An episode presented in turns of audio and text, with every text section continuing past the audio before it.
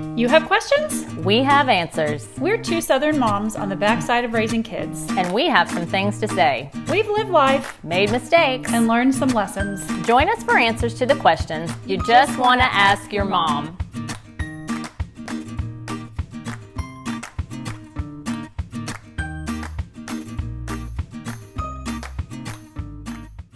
Hey, welcome to another Just Ask Your Mom podcast. I'm Renee Sproles. And I'm Bonnie Blaylock. Well, today is part two of our topic. Should my kid watch that?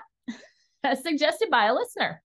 In our first episode, we heard from you, dear listeners, about what watching screens did to your kids.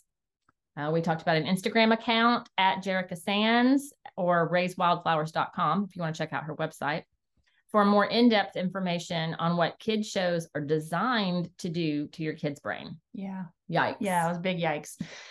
Uh, so one of our listeners, Mariah Wilson, recommended a book that her dad, Doug Smith, wrote, and it's called Unintentional: How Screens Secretly Shape Your Desires and How You Can Break Free. So she helped us get in contact with him.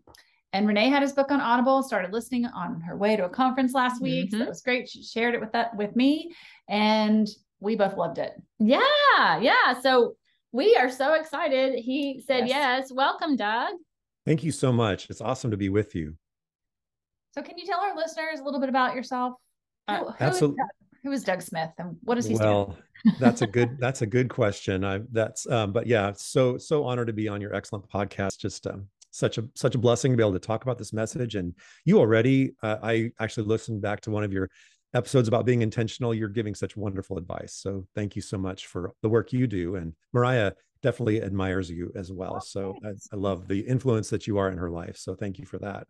Um, but yeah, I'm a, so I'm a Christian. I'm a husband to a wonderful wife. I'm a dad to four amazing daughters. They're grown and married and doing well, and praise the Lord for that. Um, I'm a lifelong Bible student, and um, I'm also a lifelong software engineer. Uh, I currently work for Covenant Eyes. It's they're they're, they're the best uh, internet anti-pornography and accountability and filtering company around. Um, but yeah, I've been concerned for many years about the negative effect of screens and technology on all of us, even even though I'm in technology, right? But you know, see the effect on myself, my family, friends, and much of the world really now. And so I really felt a burden from God around 2014 to start taking a lot of notes around the subject and research and it ended up in the publication of this book through a lot of work and a long, long journey, as any author knows, through uh, publishing this in 2019 and then a second edition in 2021. So that's a that's a bit of a nutshell about me. Great. So you are you say you're a software engineer, which I find super interesting because I was going to ask you given the content of your book and your position on this, are you a luddite? Do you just hate technology? You, are you, you know that's that's the first thing that people like accuse me of and it's funny when they say that because i've been a nerd all my life i i i, I i'm right now i'm the lead android developer for covenant eyes so you know i'm not definitely not anti anti technology per se okay. um, what i am anti is anti addictive technology anti intentionally exploitative technology anti harmful technology anti unintentional use of technology and anything that takes us off of god's call in our life so mm-hmm. that's that's what I'm fighting against. But as a principle, no, I'm not against technology per se. Okay, I, I would agree with that.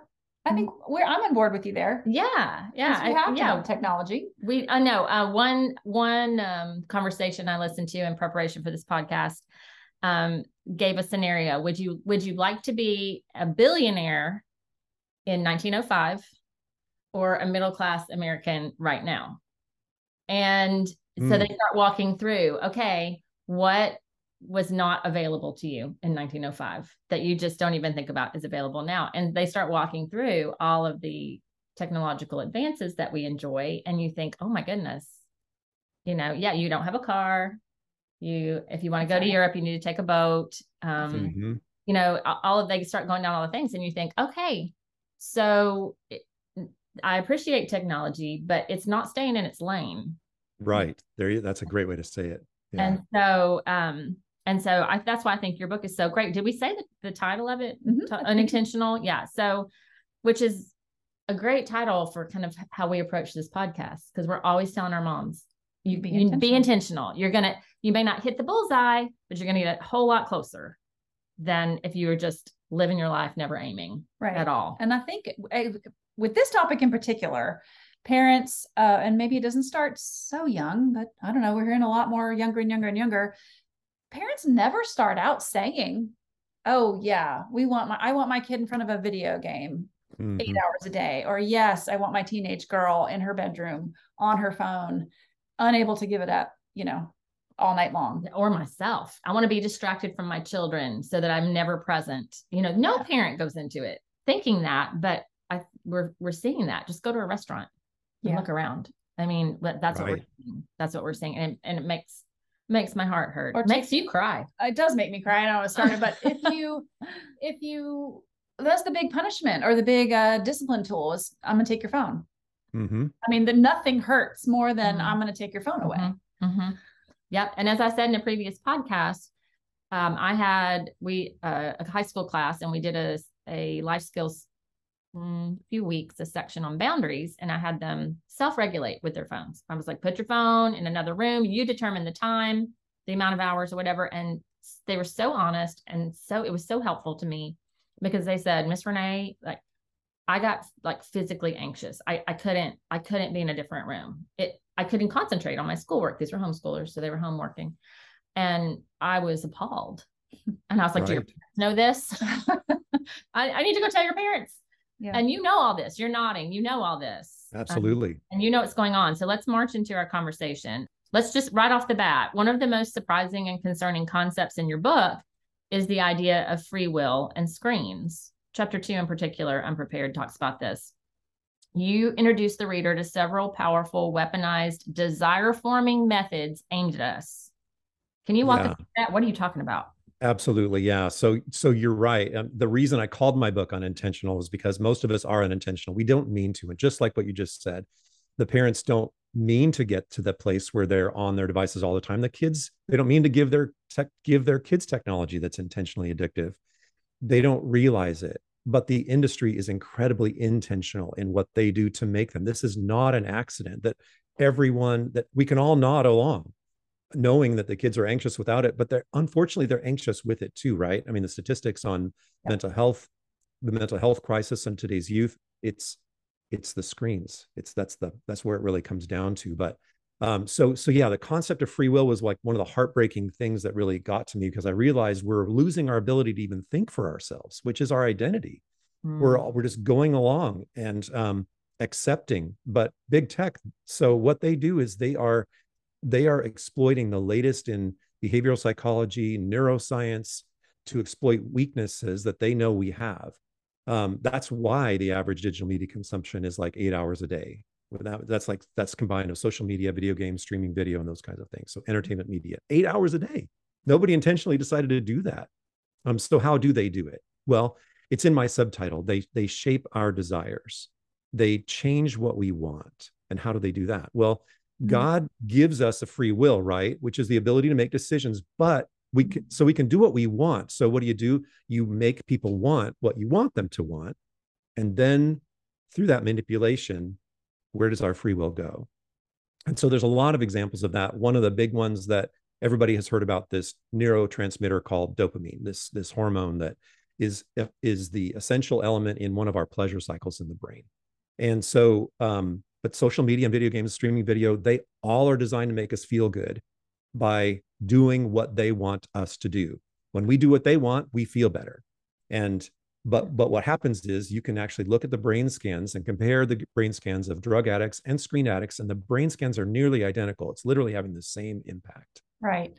Of anticipating that heroin hit, you just that's right spikes and anticipating I'm going to pick up my phone. It's the same thing. It's identical. It's oh. not. It's it's not a metaphor. It's just it's the same thing. So when people compare it, you know, to crack or whatever there's a real there's a very real element on that so it's very very unsafe and there's a lot more details i go through in that chapter um, the the visual that i like to think about is that if you've seen anybody hooked up to a brain scan with wires on their head that's what's happening except today's don't, devices they don't need the wires they the reason is they're able to do thousands of experiments on us and learn what what we like what we swipe what we comment on what we don't and train us to do what they want us to do.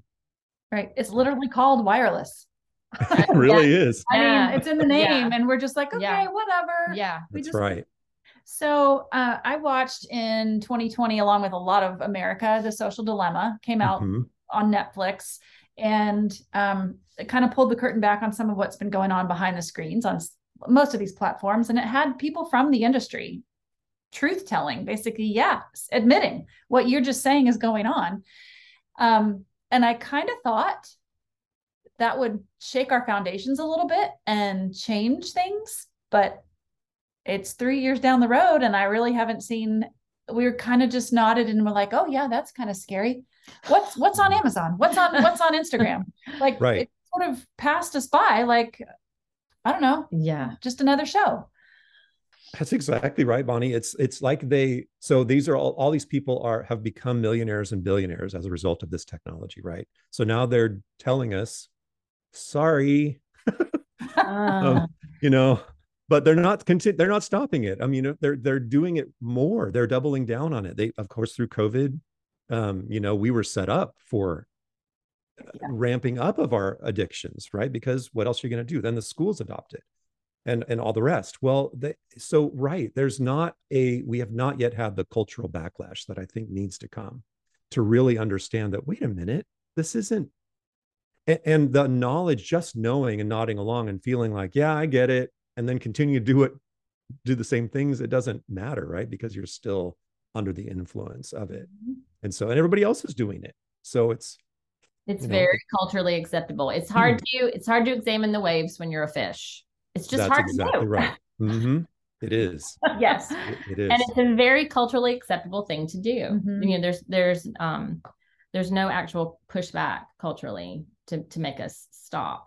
And and I'm suspecting, like as you said, our desires have been curated to to want it, and so maybe we don't even want to examine. You know, like Right. I'll admit, I I think when I heard that social dilemma coming out, I thought, ooh, I don't want to, I don't want to know. right. I don't want to know. Mhm. You know, sure um, it's scary it, it's kind of scary, which is not usually my reaction. Isn't that interesting? Yeah. It's, it's Yes. I'm usually like, lay the bad news on me, lay it out there. But that that one kind of shook Yeah, me. yeah. All right. So in chapter three, I love how you talked about propaganda. This is a chapter chapter called Unprincipled: How Companies Use Propaganda to Influence Our Screen Usage. So I, this is interesting because I was listening to a podcast called On the Trail, and he was it's um it's a unseen realm kind of a podcast. Mhm, You know, mhm. more of um he's a psychologist, but talks more um psychology and demons really. Mm, yeah Talks yeah. about how how the demonic forces use propaganda right their realm and push it to our realm. And then I picked up your book, and you're talking about propaganda. yes So talk to us about that. What do you mean? Well, yeah. So propaganda is kind of a strong word. We associate it with like dictators and Nazis, right? It's not like um, we don't really think of it uh, as something that we're facing today, but it's everywhere, constantly. It's um, the billionaires who profit from our obedience, craft careful messages, shape vocabulary, praise, um, create these precise images to set, tell some stories and hide other stories in order to maintain this this level of control. Some of these messages are things like technology is just a tool it's just how it's used or you just need balance or that parental controls means certain products are safe or um, that kids will be left out if they don't have all these things you know these images of happy and beautiful young people with the latest devices teach us that this is the path to happiness and these are um, these are all forms of propaganda by by making us think about and and use these these methods to like I can't even imagine a world different from the world we live in. And that is the overwhelming propaganda of, of accepting, just going along and accepting this. Um, the reason big tech became big in my the reason I talk about this in my book is by is by conquest. They've they've they've won by exploitation. And they use their power to continue to increase their power by these messages. They they lobby both political parties um, to and they wear the mantle of free speech you know think anytime you know and this this hits really close to home for us in the south but anytime there's a school killing what is the debate ends up becoming around guns or around other political ideas. Violent video games nowhere to be discussed. Did you know the nashville killer loved to binge video games? Like that hasn't that isn't that's a thing and and yet uh, the forces against do, even doing the studies to do those links um, is is pushed against because of the narrative and what has to be continued so um, you know it, it, there's there's so much uh, one of the essential points though that i that i share in my book is that these big, big tech leaders did not give and do not give this technology to their own kids steve yeah. jobs' kids did That's not true. have an ipad mm-hmm. Um, they send their kids to schools that do not use technology in the classroom all while selling our schools on the fact that you've got to have technology your kids are going to be left behind like they are lying to us and they're doing it um, with the most powerful platforms that the world has ever known. Yeah. yeah, the um when you talk about that, I think back at when I was raising my kids and um so Bonnie and I we kind of hit it like the halfway point. So there was about half the time we were raising our kids there were no phones, no iPads, you know. Yeah. And all of a sudden there were, you know, flip phones and things like that and that was the second half until they kind of left the nest. And, yeah, it's similar. We're a similar boat, similar. Yeah. Okay, so the question I asked myself was not if my children should have a cell phone, it was when. Right. And that's how I knew when looking back, I was propagandized. That's exactly right. Mm. Yep. And not if my child should have an iPad, but when. Right. Um, all of the all those all those kinds of questions. So I'm telling you, moms, like learn from it. We tell you we've made mistakes and learned some lessons. Ask yourself the question as you listen to this conversation: Should my child have access to this? Not when or if throw in the question should they even right as we continue to talk because that that was i was the fish that couldn't see the cultural wave mm-hmm. at me and um, i wish that we had done some things differently. Oh totally. Me too. Me too mm-hmm. but you didn't know what you didn't know at the time. Yeah, well, right. Absolutely. and my son talks a lot about uh, my son is 23 um so he was in all that mm-hmm. but he's not i don't know i think there's a sometimes depending on the kid a difference between how much boys versus girls and what particular thing they're drawn into mm-hmm. what particular thing catches them For but sure. um, my son is not into social media at all he thinks it's terrible it should be banished from the face of the earth he doesn't spend any time on it he doesn't care um, but he was telling me the other day oh it's just like you know mom when you were little and it was cigarettes and it was gross and everyone hated cigarettes mm-hmm. and eventually it just takes 50 years to catch up before everyone's like, oh yeah, that's right. disgusting. No, no one, one smokes yeah, cigarettes. No one would smoke a cigarette. Um, he says, I think that's what social media is going to be like. I said, I hope you're, I hope you're right. But I said, meanwhile, you just said 50 years. So are we willing to sacrifice two generations before we figure out yeah. what it's actually doing? Don't do that. Doug, you have already thought this through. Lay the yes. big tech, big tobacco like comparison on us. Yeah, yeah, it was so well. So your son is very insightful. I think he's right on, and uh, it's even worse than that, unfortunately, because I actually think big technology is is more harmful for us than than cigarettes. But um, but yeah, that's because because like when I talk about this, it's like, what would you rather have? Would you rather have your heart, your your lungs polluted, or your brain polluted? You know, and and uh, so it's it's really interesting. So yeah, did you know that in 1962 was the first time the Surgeon General gave the warning that, hey, smoking might contribute to lung cancer. Um, all the while he was smoking, and 42% of Americans were smoking at that time. Whoa. And the power of big technology at that time was huge. Um, so, so yeah, I think we're about at 1962 with our screens and teens, uh, or our screens and, and teen smoking, but with all of us. I mean, all the, the effect on all of us. So yeah, so big tobacco, genetically modified their products, gen- genetically modified tobacco to double the amount of nicotine.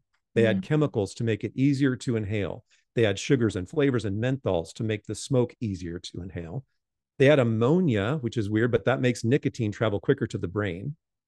Mm-hmm. Um, they did this all while lying to the culture and the government through their huge lobbying groups. They like pioneered special interest lobbying. This is big tobacco. So what does big tech do? They they sing from the same songbook. They they're doing exactly they hire top neuroscientists behavioral psychologists to exploit us. They do all these experiments and they've learned just like casinos have learned that like buttons loot boxes endless scrolling that never ends notifications sexualization autoplay messages like we care about you.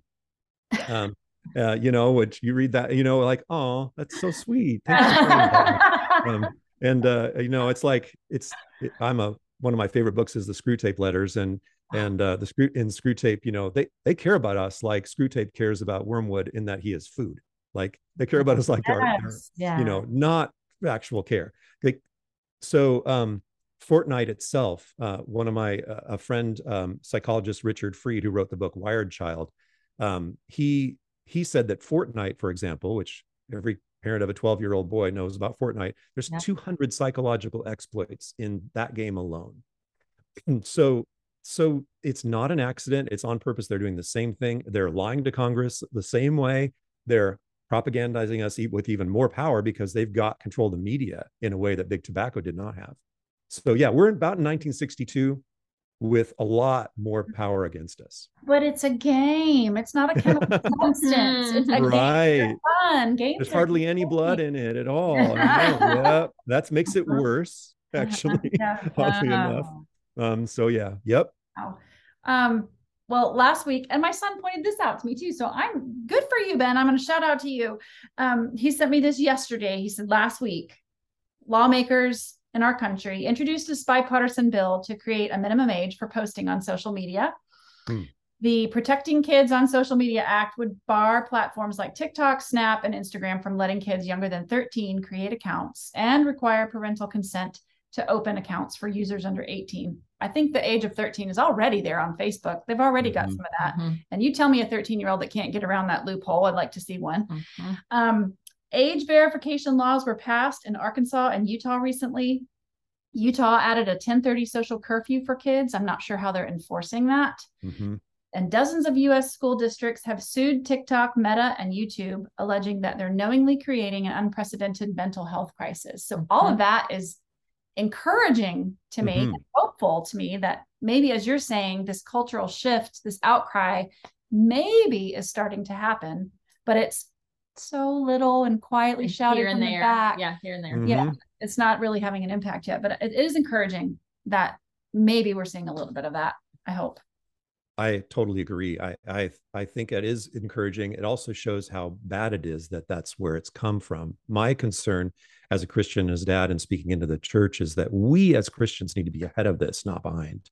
We don't want to be waiting around till the Surgeon General tells us how to parent our kids. We know we already know this. We already know it's hurting us. We just are going along, and um, it's just because it's so easy to go along. Like we're not. It, it's so hard when you're living through it and when we just don't we just don't see it for what it is so yes oh, it's vital that kids to be happy oh, yes it's so nice when our kids are quiet mm-hmm. it's amazing isn't it mm-hmm. they're quiet if you give them a, a marijuana as well yeah.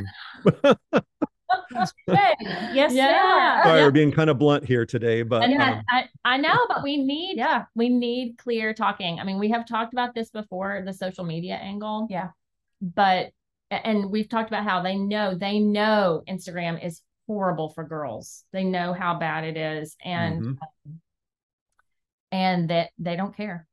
Like they don't care that it's bad nope. for. Them. They well, have a business to run. Right. The job title is influencer. So what do you think they are doing? yep. Yeah. What we would call it is discipleship. Yeah. It's it's the same thing. Yeah. It just work it works however it's it, it works in just the same way. Who do you want discipling your children? Yeah. Yep. Yeah. YouTube. Yeah. TikTok. Right. Oh. No, thank yep. you. Oh, all right. Which let's talk about demons. It's so bad because you know, like you know, the evil we see, it's not when you Russell Moore put it this way when you stop believing in demons, you demonize people. Mm. And so good. There's and you make this point in your book. There's spiritual forces of evil in the heavenly realms behind this stuff. So can we just call it out and understand that we're actually in a war here? Mm-hmm. What would mm-hmm. you tell a mom if we, you know, we've got we've got moms from all over listening to you. What would you tell them? I'd say that um, I believe the Bible is true. When we say we believe the Bible is true, this is one of the parts of it. It's an uncomfortable part. We don't like to talk about it. And that's why I address this issue tenderly but strongly in my book, because I recognize this is kind of the thing that people don't really want to know. But or talk about, but you know, Ephesians 2 2 says there is a prince of the power of the air, the spirit that works in the children of disobedience. I think, as I said, I say this in my book, you know, isn't it ironic that most of the influences are over the air these days, right? The prince of the power of the air. So um wow. Yeah. ding, ding, ding, I know. It's uh, it's it's powerful and and all of the things that the bible predicts about the last days and what things are going to happen i'm not making any predictions or dates or whatever but when you look at the, the lists of all the stuff that's going to happen the you know the the mocking and the the scorning and the the hatred and all these things these are being fomented by our technology mm-hmm. the enemy came to steal kill and destroy and that is exactly what's happening suicide rate mental health yes. and that's just the bad that's just on the edge right the, the day to day the th- you know heartbreaking things I think about are like the, what are being destroyed. Where is the next? Where's the where's the the the young woman who has the talent to cure cancer, but she's too busy crafting her Instagram persona, right? Or the or the young boy who's like, you know, he could be the next, um, you know, Mozart, um, you know, but he he cares too much about missing out on Fortnite, you know, and and yeah, because it's eight are, hours a day average. It's eight hours a day, and even if it's two hours a day, you know, if you, I, I had to practice the piano for an hour a day, and that was a lot. But That's you know, that, what are you missing? What are you what and what are you practicing? So, the what I do in the book is I so I had to make this case. You know, if you're going to say the devil's behind it, how do you know? And what I what I decide what I kind of this is kind of a theological claim I'm making, but Jesus says that in in John 8 44 that the devil is a liar and the father of lies he actually says the first lie in the Bible. The first lie in the Bible is the serpent in the garden, right? Mm-hmm. So when you trace back and you look at what is going on and the deceptions that are being waged through our devices and the lies we believe, there's it's all a web of deception, and you can trace that all back to the father of lies. It's got his DNA. Mm-hmm. And um, so, so there is this battle. What I say, Mom, you're there is a battle for your heart and mind. There's a battle for your kids' heart and mind. And so and it's real and it's today and it can't wait until the government figures out how to shut these things down because um, the devil's not going to give up mm-hmm. he's going to keep lying mm-hmm. and uh, so yeah we've just we've got to be aware the good news is that you know jesus has overcome the world jesus has overcome the world the flesh and the devil we have the power we need we have the knowledge we need we have the truth we just have to apply it especially in this case yeah that's such a good word yeah. I've got nothing to add to I know. It's so good. Let's just let so that true. rest. Yeah. Just let that marinate, moms, for My a second. Goodness. So, all right. Um, in chapter five, which you call unevaluated, you invite the reader to take an assessment of where they are and where their kids are. And you say much of our identity, who we really are, is revealed by how we spend our time. Yeah. Okay. Listen, that one cut me to the that cut me to the whatever dividing joint and marrow like scripture so because david and i learned this principle early on in our marriage with money mm-hmm. so if you've not been faithful in the use of worldly wealth who will entrust true riches to you i used to have that taped to the top of my checkbook um, i probably need to write it in sharpie on my debit card now um, so how can how can we get a true and honest picture besides that weekly thing that pops up on Sunday morning that I cringe at. Your screen time. Uh, yeah, a, a, true assessment. You spent da, da, da, da, hours and minutes on your phone every day this week. Um, how can we how can we really step back, jump out of the cultural water, so to speak, and really understand what's going on? Yeah, that's a great question. So yeah, most of my book is about it starts from here, evaluating where we're at, and then casting a, a grace filled vision for how to live in this. You know, it's just the first four chapters that really lay it on, like what we're talking about. And so I really want to encourage us to to look at where we are honestly. But one of the things that I do in that chapter is I talk about this idea of the postures of evaluation that I feel like was one of the many things that God inspired me. I prayed every day I wrote, and there was a lot of things that are like, that's way better than me. Thank you, Lord. Mm-hmm. Um, because it is the idea of starting with grace and patience for yourself you know if you're if even moms listening right now you know you're starting to feel guilty starting to feel ashamed starting to feel oh man i wish i would have known and the, you know the enemy's going to use that to make you not want to do any of that so not want to make any positive changes so you've got to start with where you're at and god is gracious to us we got to be gracious to ourselves so then you've got to start you got to you got to go to being objective and open and honest. You know kind of studying i think about it you know studying your life as if it was the life of anybody else and try to really ask objective questions like a scientist might you know. So so yes there's the screen time apps but there's also you know you might need to start a journal or a, or a log of things you do honestly. You know when Ask do you your spouse to do that for you. They will be you could sure there you go. That would yeah and that's now you know there could be marriage counseling involved after that but that's okay i'm not a Very- I'm not- very Put that into the budget. Yeah. I'm a big I'm a big fan of marriage counseling. I'm not mad about that. But I but at the same time, I think um uh yeah, or a trusted mentor, a trusted friend asking you the hard, willing to ask you the hard questions. Um, but the but again, the posture I want to take is the um is is what's in Psalm 139, search me, O God, and know my heart. Asking God to help us see ourselves and understand that. And so so yeah, there's that. And then I also raise the the addiction word. We throw that around, but there addiction is a real thing. It's a real um, diagnose, diagnosis. And, and there are questionnaires online I point people to that you can go and like answer questions. And if you, you know, if, if you've got a certain rating on certain things, then you might really have an issue. And denial is one of the top things in response to addictions. Not me, not my kids. That's right. Um, so, but you got it. river Egypt. That's right. exactly. I floated down in a time or two myself. Oh yeah, that's right. yeah. So those are the, those are the high level concepts I walk people through in that chapter. Um, is that the chapter? I think it is where you um you actually have some um, web addresses where people can go Exactly. assessment. Yes. Yeah, we might we might try and point people to that. Um, Yeah. Show notes. I've been following this one awesome screenstrong.org, which is Oh, they're my favorite. so They're, I'm an ambassador for Screen Strong. Oh, there you go. Oh, yeah. Yeah. Yeah, they're awesome.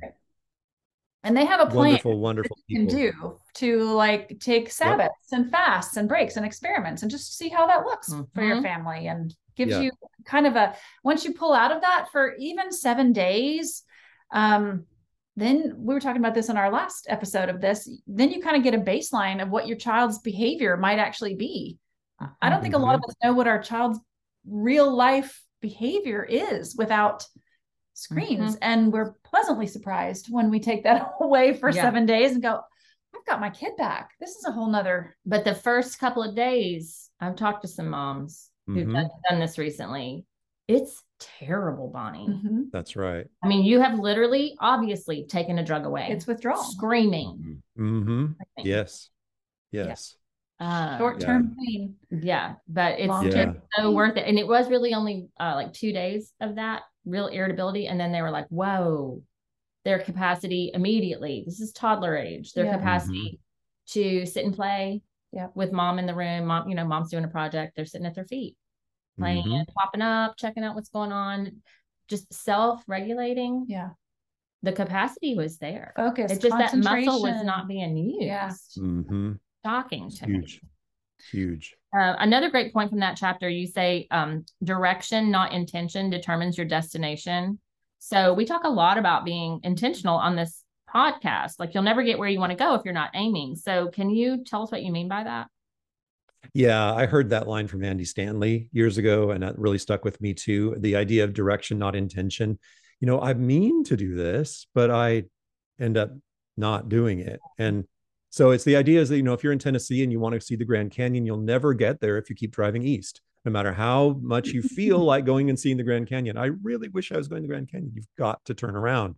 Yeah. so so that's where I encourage people to take that honest look at your life and like, Mhm. you know, did I expect to be farther along? Did I expect my family relationships to be better by now? Did I wish my family was more connected? Did I wish we weren't so frazzled or anxious? I wish I was more physically fit, you know, and wish I had more time for God and serving Him, of course. And well, what could screens be getting in the way of that? And and if so, it's not just the gosh, I really wish I just spent less time on screens because you've got to change that direction. Mhm. And, So you're and talking about repentance. I, it's ultimately that's the word. You're That talking is the about word. repentance. Yeah. Turn Ros- around. a la Rosaria Butterfield, wake up every morning and crucify your sin. That's it. Oh I yeah. mean, Yep. You, you just I- So good. or the conversation we had with the the our friend about drinking oh right uh Samantha Perkins. when she um when she realized she had a drinking problem It was affecting her quality of life with her family. When she said, "Okay, I cannot, I cannot dabble, I cannot socially drink, I can, I will not drink anymore." So she would say, "I'm not drinking right now. Not even today." She would Mhm. just say, "I'm not drinking right now. I'm not drinking right now." And she would Mhm. every time she got the urge, she would just say, "I'm not drinking right now." That to me was one of a huge take takeaway um, from that interview. Yeah. that when you're trying to overcome something that's a habitual sin, to to to stay in the moment. You're just walking step by step with Jesus in the moment. I'm not I'm not doing that right now. I'm not grabbing my phone right now. Mhm. I'm not getting on Instagram right now. You know Right. And the right Yeah. nows add up they to do. 24 hours and then, you know, a Yeah. week and a month. Yeah, so good. There's so much power in that. It, the present is all we have control over anyway, right? And when we start thinking about, I'll never get on Instagram for the rest of my life, you know, that's like overwhelming. Yeah, Maybe you won't, but but and maybe you shouldn't. But today and right this moment is all you have control over. And so if that if the thoughts of the future end up poisoning your present, then you know that's again the enemy working against you, right? And it ends up then your direction will not change. So yeah, it's, that's a great word. Wonderful. yeah, yeah. So you talk about um, how can we do a reset? And that was one of them. That's one that's one helpful little Mhm. um, piece of advice is just what what are we doing in the present moment? But you've got some five practices that you recommend. What are those? Yeah. Yeah. So uh, they are um, really what it comes down to are the classic, some of the classic spiritual disciplines, but they're all uh, very much geared towards our understanding and our to, you know up to date relationship with technology. And so the first of the five practices uh, is surrendering to Christ. This is a Christian book. I was told you might might sell more books if you didn't make it a Christian book, but I didn't have a non-Christian story to tell. My story, this is my story. My story is surrender to Christ. And what that means is um, all in 100%. He's the king, I'm the servant. And as an allegiant servant of Christ, I, that's the perspective of everything else. And what that means is like I bring up the word, I, I, I recoil at the word balance because I'm the most balanced person I know. It's all, you know, it's all everybody else who's kind of crazy and on the on the fringes, right? You're they're on off balance. Someone who understands me, Yeah. Brian. oh, it's all y'all that are, you know, that are crazy. I'm I'm balanced. I'm moderate. Um, but but that lets us off the hook. It lets me off the hook. And and I don't and instead if I'm saying, Lord, what what do you have for me? And starting from that perspective, it's huge. It means I don't have the right to say, you know, I need a XYZ. It's, you know, so it's that perspective. It's huge. And I go into that a lot. Um, and then the next thing is the repentance. Find to remove what entangles you. And that's where we're actually asking, okay, from a surrendered posture, um, what do I not need to have? And, and like in my home, you know, especially I want your home to be a sanctuary. And there are things that might need to be removed. And there's things you might need to stop doing. And and that's for me, that's a daily thing. That's a okay, search my heart to know me today, Lord. And oh, okay, well, now I need to now I'm ready to hear this. I'm not ready to hear it all. Thankfully, God doesn't say, okay, there's a thousand things you need to change, Doug. Okay. Thankfully, I don't have to change them all today. Right. Just work on this and then we'll try to get over the next one. Uh, the third one is renewing your mind with what's real and true. The power of Romans 12, 1 and 2. The battle of our hearts and minds is on the battlefield of our minds. And that's where it all so so being renewed by the transforming power of the word instead of conforming to this world. Uh, replacing harmful habits with helpful ones is the next one. And that's um, because you can't stop doing things, just stop and then not replace them with something good. Mhm. And so I walk through habit forming ideas and um, Give us one of those because I'm thinking of my like I even like we're of the age, Bonnie. We have friends who stopped smoking. yeah. And so, you know, I'm thinking when they stopped smoking, they had something else in their hand. hmm That was just a simple, you know, because I liked to hold that cigarette between my fingers. So now I'm going to have a pencil or a pen or something, you know, or I've got gum in my mouth. Or Yeah. what's a what's a for example with this? Replacing harmful habits with helpful ones. Replace Instagram with well, that's a good question. So, um, it, the the thing that that they teach is to try to think about what's triggering and and and under and replace the trigger. So, why are you going to Instagram? And part of it is because you're trained to go to Instagram now. But if you kind of back it off and you go, well, I just I feel like I want to connect with someone. Um, When are you doing that? When are you feeling that? and and and having a pre-planned um, uh, decision about what you're going to do instead. Um, one of the things I talk about in that chapter is the idea of habits in the morning and in the evening and rewiring those, these micro habits. You know, what the first thing you're doing is the first thing you're doing checking Instagram. Well, that may be a time to replace your habit with what you're going to do first thing in the morning instead, that time trigger. Or the last thing before bed, maybe that is replace um, your phone on your nightstand with something else on your nightstand, like a regular book. And then you pick that up or the Bible, or, you know, something like that, you know. Um, so so it's it's those kind of triggers the for instances those um, that that you want to look at and really dig into to explore what you should what you'd want to do instead yeah those are good that's good and i'm thinking you know if if i'm if i'm doing this i'm there's lots of great like prayer meditation apps um read like quiet music or reading scripture at bedtime and that's really cool and good but I'm thinking if I'm using my phone at bedtime, I probably just need to have my phone in the kitchen for a while at bedtime. Absolutely. And but mm-hmm. I, I'm not sure I can have handle the freedom of having my phone right there on my bedside and trusting myself sure. to turn on the the good thing and not the bad yeah. thing. And not just, oh, just just check this one just last real thing. quick because there's the notification red dot oh, that makes you want yep. to click on it yeah. to just yep. it turns into five minutes and 10 minutes. And yeah. You've lost. Now it's 2 a.m. And what, where, mm-hmm. where's my mm-hmm. night gone? Mm-hmm. Yeah. Mm-hmm. And that's, so by design. Uh-huh. Yeah, that's really really good. So that's re- that's number four. Replace harmful habits with helpful ones. That was really good. And then what's the yeah. five, fifth one? The last one is to use the freedom that you're you're developing to pursue your God given purpose, to pursue your calling. We're all given a God given calling. We're all called to be disciples of Christ that make disciples of Christ, but we're also all have a specific way to do that. And for me that's this is a huge one is really to understand that the enemy wants to derail me from my purpose and if i get tangled up again in those things that used to tie me up then i won't be and i'll miss out on the calling god's going to get his his work done but whether we get to participate in it is if we participate in it with him and surrender and then yeah so so having that purpose in mind this is why this is the better yes um, that's mm-hmm. why I have a lot of vision casting and purpose and missional things in the book because I, people need a better yes instead of they can feel like it's just no, no, no. We're going to say no to all the things, but instead it's no, yes. This is why we're here. This is what we're here to do. Mm-hmm. Yeah.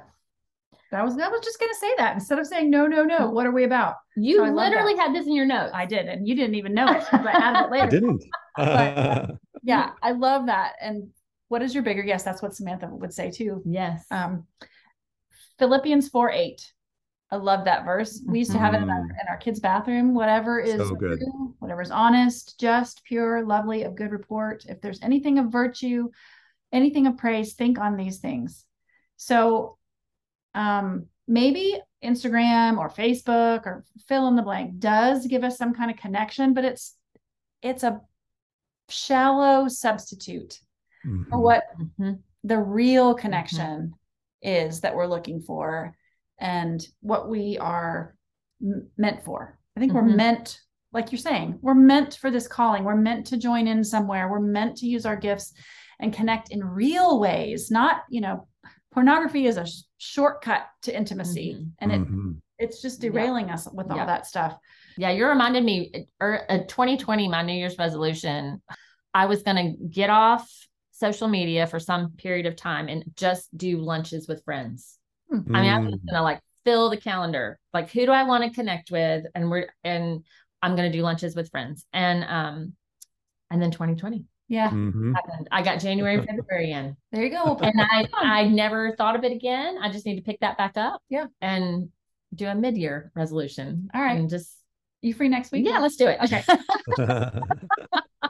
yeah. yeah. because awesome. because it, it it was and it was so fun. It was so much better the face to face or even just picking up the phone and calling instead of texting, which I hate to do. I hate calling. I hate phone calls. I know. But still, it's so much better. And we say this all the time on here, but I, it's so hard, especially as a parent where you're trying to navigate this with your, I don't know, 6, 10, 13, 15 year old to do this by yourself in a vacuum. Mm-hmm. Um, it's 10 mm-hmm. times as hard to be quote unquote the only mom who's not allowing uh, the phone or the iPad or the movies or the, you know, put whatever, fill in the blank.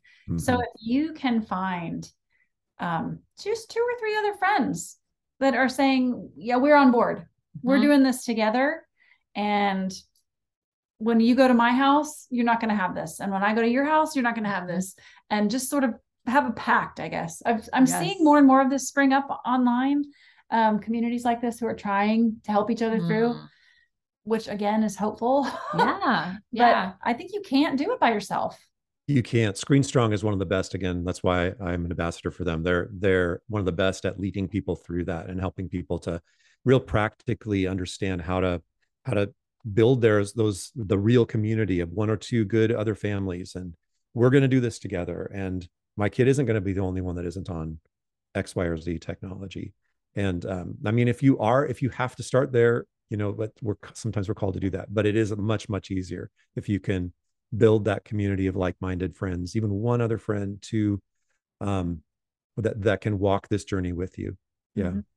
so good Yeah, because I think there's pressure among the parents. oh 100% It's not just Oh, the it kids, totally The kids going to school saying, "What did you do on Fortnite last night?" or "Were you on Roblox or Minecraft or whatever?" Mhm. It's yep the parents. Oh yeah, we gave our kid this, and the other parent says, Mhm. "Oh well, maybe I should give my kid that," or Mhm. We're not giving them every advantage and every opportunity. It, there's peer pressure all the way up the chain. Mhm. There is. it's constant hmm hmm i tell parents though if you'll stick to this you're going to give your kids superpowers there your kids will thank you that proverbs 31 says your kids will rise up and call you blessed they may not today they may not when you first get started but they will certainly do that later and and it's so very worth it especially now it's just yeah I think a strong family identity helps with this. Anytime you're doing something that's countercultural, we've talked about Yeah. creating a, a family identity on here before. If you can have a, if your family can be a place where you know you are always for each other, um, you have a lot of fun together, hmm and really intentional about making time for each other, then when you do the uncool thing, it just hurts a little bit less. Um, it it just does. And this is a good time to to just read what um Jane Heather Clayton, who is a mom of seven, um, she's she was interviewed on our prayer podcast along with Linda Goodwin. That's season two, episode 22 from November 29th of 2021. She and her husband Roger have never had a television in their home. Hmm. And they delay smartphones for much longer than the average parent. So I asked for her input on this topic, and this is what she wrote me. The Bible says to guard your heart above all else, for it is the wellspring of life. We need to take this verse very seriously as mothers. Our children are not wise enough to know how to guard their hearts. So that is the job entrusted to us as parents. So, what we allow them to see, hear, and read is very important because it affects what comes out of them as they grow older. Also, when you allow your children to be exposed to things that are not of God, the demonic world gets access to them. There are literally demons that attach themselves to our children through wrong entertainment, wrong video games, wrong music, and many things of the world. I like the illustration of you having a beautiful pitcher of clear water, but then you pour just a quarter cup of mud into it. And then what happens to the whole pitcher? So a little access to evil in your child's life can contaminate their the whole thing. Satan is looking for some inroad access. She really encourages mothers to cleanse their homes of anything of the world. She writes, I encourage them to get all worldly music, books, and movies um, and screen access out of their home. And I love this other illustration she gives. Here's another illustration. Suppose you wanted to have a really uh, clean air home, a home with beautiful air. So you buy air purifiers and you put them all around the house. But at the same time, there are five men over in the corner of your house smoking cigars. How far are you going to get in getting clean air in your home? If we want really spiritual and godly homes, but then we leave pockets of darkness in our homes, are we surprised when we don't see holiness in our children? And she ends with this Our family standards have been no TV for 26 years now, and I have not regretted that once. We also don't have screen time. We bought cell phones for our kids at the age of 17 or 18 and kept them accountable for what they were doing on them. We've never done video games, and we only play Christian music in our home. That may all sound radical, but that's great with me because I want to live radically for the Lord. The enemy is not messing around, nor can we.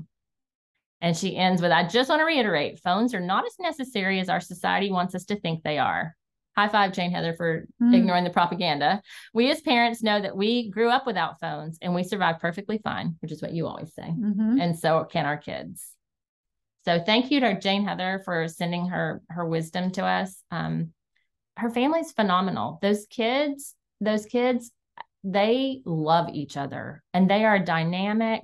Every one of them, down to the five year old, can carry on a conversation with me, look me in the eyes. Um, they they stand out. They do everything with excellence unto the Lord, and and I just think it's really encouraging to hear of somebody who's just said, you know what, I'm taking this seriously, Right. as seriously as you are, Doug. It's not, and I it's love, love, love that. You don't have to be, yeah, you can be different, but not weird. You know what I mean? Yeah, Different and apart, but yeah, Yeah. it doesn't make you Yeah. weird or not have able to have friends or any of the rest of it. Yeah. You don't have to give in. yeah. You don't have to. You do not have to give in. Yeah. Ugh. Well, so yeah, I wanted to ask you. You so you have four grown daughters. You said at the Four, beginning. da- yes, four grown daughters. That's right. Yes. Um, and we talked about so we were kind of parenting, doing this at the same time, and uh, we can woulda, coulda, shoulda all day Mhm, long about mhm. what we should have done or what we wish we had done differently. I know, I know, I made mistakes here, and I would definitely have delayed more, much longer than we did. same same for me. We've talked about this before. We both would have delayed more. And I also know I would have had some major, major pushback from our kids had we done that. Um, so we know we did, we've talked about books on here before, like Stolen Focus and Glow Kids, where, you know, the Mhm. neurological damage is happening to really young kids exposed to screens. Right now, there's a wait till eight push that urges parents to wait until the eighth grade. Mm. Um, but that's 13 years old, which I would argue that's exactly when all the insecurity and peer pressure and hormones and all of it is like flooding in. Such a terrible idea. Yeah. Why? Why would you 13? No, please. No. So yeah. I was gonna ask you, is there a safer age or is there an age? Yeah, I want to know. Here's what I want to know. I want to know what you did or and what you do now personally. Yeah. What do you wish you had done or Yeah. all of that? Oh my. Though so there's a lot of questions you threw out at me all at once. so um okay well i'll start with what we did again i'm like you i wish i, I was quite intentional uh, we were quite intentional but not intentional enough because it all kind of grew up around us i mean like we knew that screens in the bedroom were a bad thing so we only had we did have one tv we didn't have cable we only did very curated dvds um and and you know that kind of a thing we we had one centrally located computer shared with filters and all the rest um we did flip phones, not smartphones. Uh, smartphones came out later, but we could have done them, but we didn't. I didn't even do it for me until, um, you know, 2010, which was when I got my first one. But that, but then that's when I started feeling the effects or immediately of, of understanding what's what is going on here. And um, so that's when that started kicking it off for me. But didn't do that for the kids. But even with all of that, I, you know, when Facebook came out, it seemed, you know, we didn't really understand that. So even on the computer, it became kind of a thing and wish and we let the kids get a facebook at 13 and that was a mistake um and uh we let the flip phones they got to keep them all the time and that was a mistake um yeah, they shouldn't have those in their rooms either and um because that's you know so so there's lots of things i i tell people all the time that one of my best parenting advice is just to apologize honestly i'm, I'm, I'm sorry Yes. we you do that a lot. I just, you know, because really, and I still do. I'm sorry, you know, I wish I would have known. And so, and even like the vision casting part, I wish I would have done. We did, you know, we did discipleship. We did prayed every night and read good things in the Bible. And, you know, we were, we really tried, but I don't know that I cast a powerful enough vision about why avoid these. Why we're, why are we doing this differently than everybody else?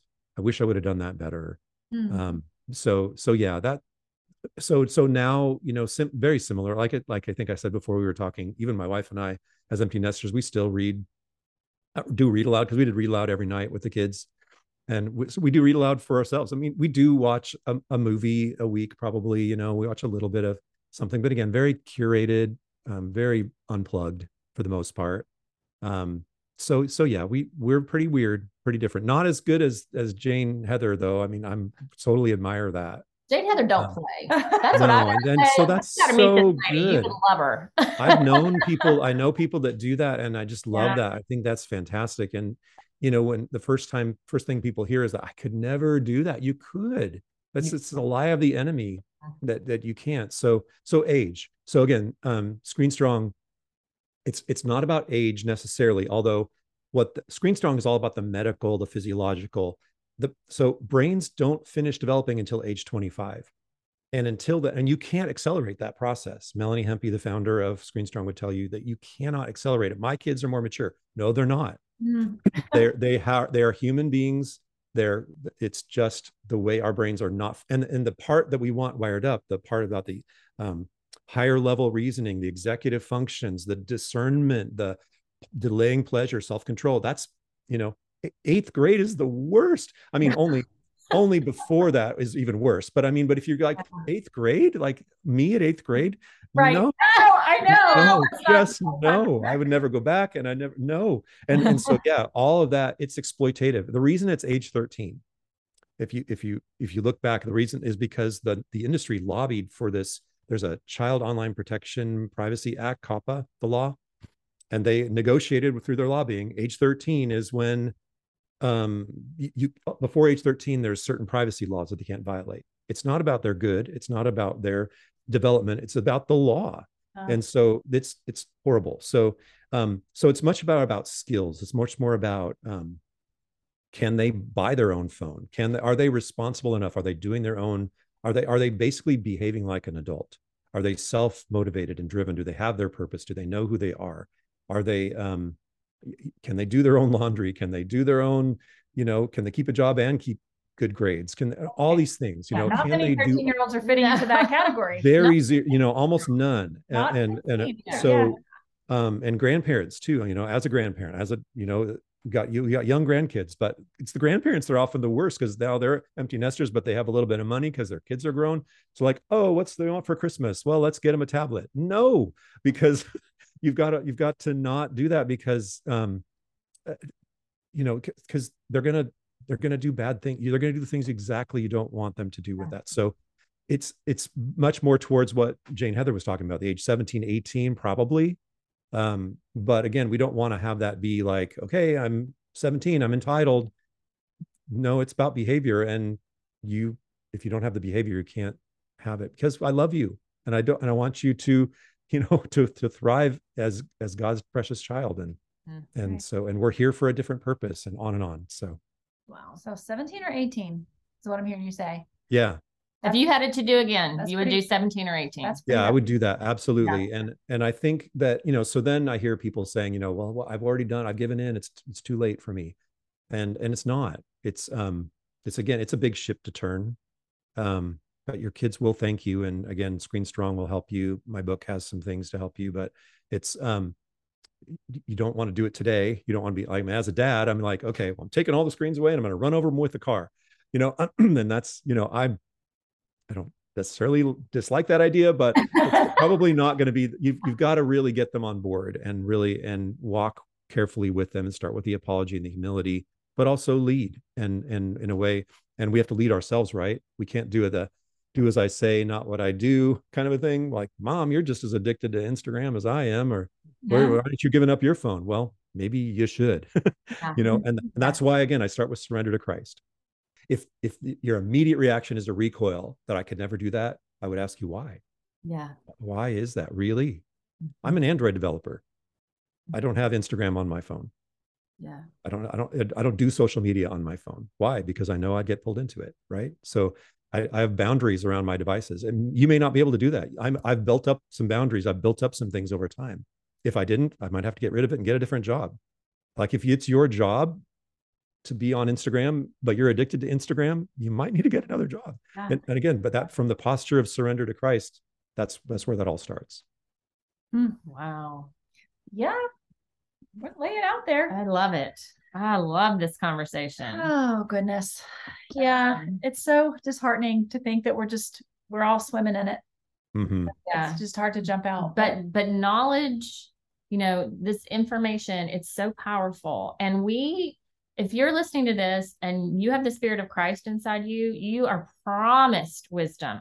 Mhm. Every, it, he give God says he gives generously to everyone without finding fault. You have access to the supreme wisdom of the universe if you'll ask for it. And that's so encouraging to just go, you know what? Give me wisdom. Just and and just start doing it. You know, I I started doing this, trying to listen to God.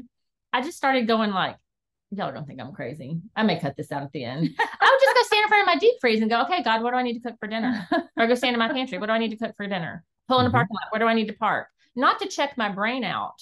You know, I, he's given me plenty good sense to figure out where to park. To to learn to listen, to learn to listen, to surrender Yes. to that to that still So small good. voice. He's not a bully. He's not going to scream in my ear. As you said, he's not going to show me my whole heart right away. Thank Mhm. goodness, right? Yes. So start start practicing listening and he will tell you. He will show you. I mean, I I remember when I was a young mom and I was like, I I don't have any time for you, Lord. I don't have any time to just sit and listen and pray and just I'm I cannot fit it in. I cannot. And my day is so full. And he, immediately I heard in my head 5 a.m. And then we just had a Mm. little argument. And I was like, that is not fair. None of my friends have to get up at 5 a.m. Their children sleep till seven or eight. That's not fair. And it was just like 5 a.m. Mhm. Mm, And awesome. to this day, I am I like 30 years later, you know, 25 years later, to this day, I love to get up at 5 a.m. and be with the Lord. So so ask, ladies, ask.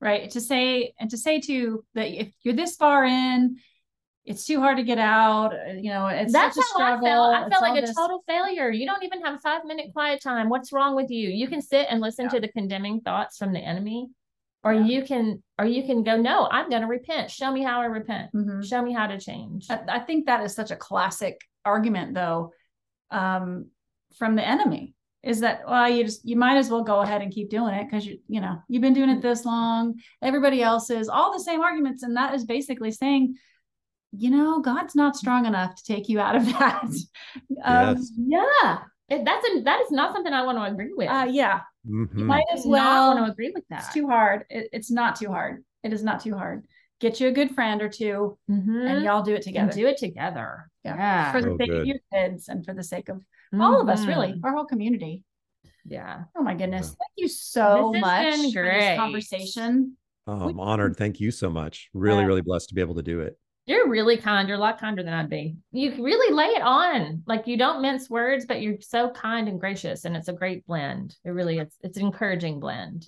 Thank you. Yeah. Thank you. I'm so glad. It's hard. It's a hard subject. You know, it's the kind of a thing where people pick up a budgeting book or a or a health book or something like that. You know, well, I might. It's it's not. It's a it's a hard. I've had people. I've had pastors tell me, "Man, you're really brave to get into this subject because it's not like 50 ways to win big at whatever." You know, it's like it's not. It's not the most popular subject. Um, I was but going to I ask just if you feel like a weeping prophet sometimes, standing in the wilderness. exactly what I feel like sometimes. I've Jeremiah. I do feel Yeah. like Jeremiah. I do because I I weep and I do weep. I really do because it's heartbreaking to think. You know, I, uh, one of the the um the TikTok challenges where kids like a 12 year old girl chokes herself out because she was challenged on TikTok, and the and the and the things that had to happen to make that true Right. breaks my heart. Just it, I do weep, and and it's and it's hard because um it's so different and we're living through it and we didn't expect it but this is where we are and god has us here for such a time as this he has given us the power the wisdom you were talking about he's given us all the power that raised jesus from the dead dwells in you and and and i believe that and it's never been more ne- needed so yeah i i just i can't get away from it god keeps telling me to keep doing it so i have to keep showing up and saying yes lord Forge And- on. You, March you've on. two allies over here in Yeah. Murfreesboro. too. thank you I'm so wave glad the to hear that by the grace of finger. god So the book is Unintentional How Screens Secretly Shape Your Desires and How You Can Break Free with Doug Smith. Check it out on Amazon. Um, he reads it himself on audio. So Mhm. go do hear it. that. Yeah, do that. And you, you have a website as too. Yes, I do. It's thatdougsmith.com because Doug Smith's a very common name. So it's T H A T that that Doug Smith. Or oh, it's that Doug Smith. So it's, it can go either way. we'll add that into the show Okay. notes as well. Absolutely. And these will all be on our website at justaskyourmom.com. And if you'll take five seconds to rate and review the podcast on whatever platform you listen to us and share with your friends, we would very much appreciate it. Always, you can send our your topic suggestions to just ask your mom podcast at gmail.com. And we'll see you next time on Just, Ask Your Mom.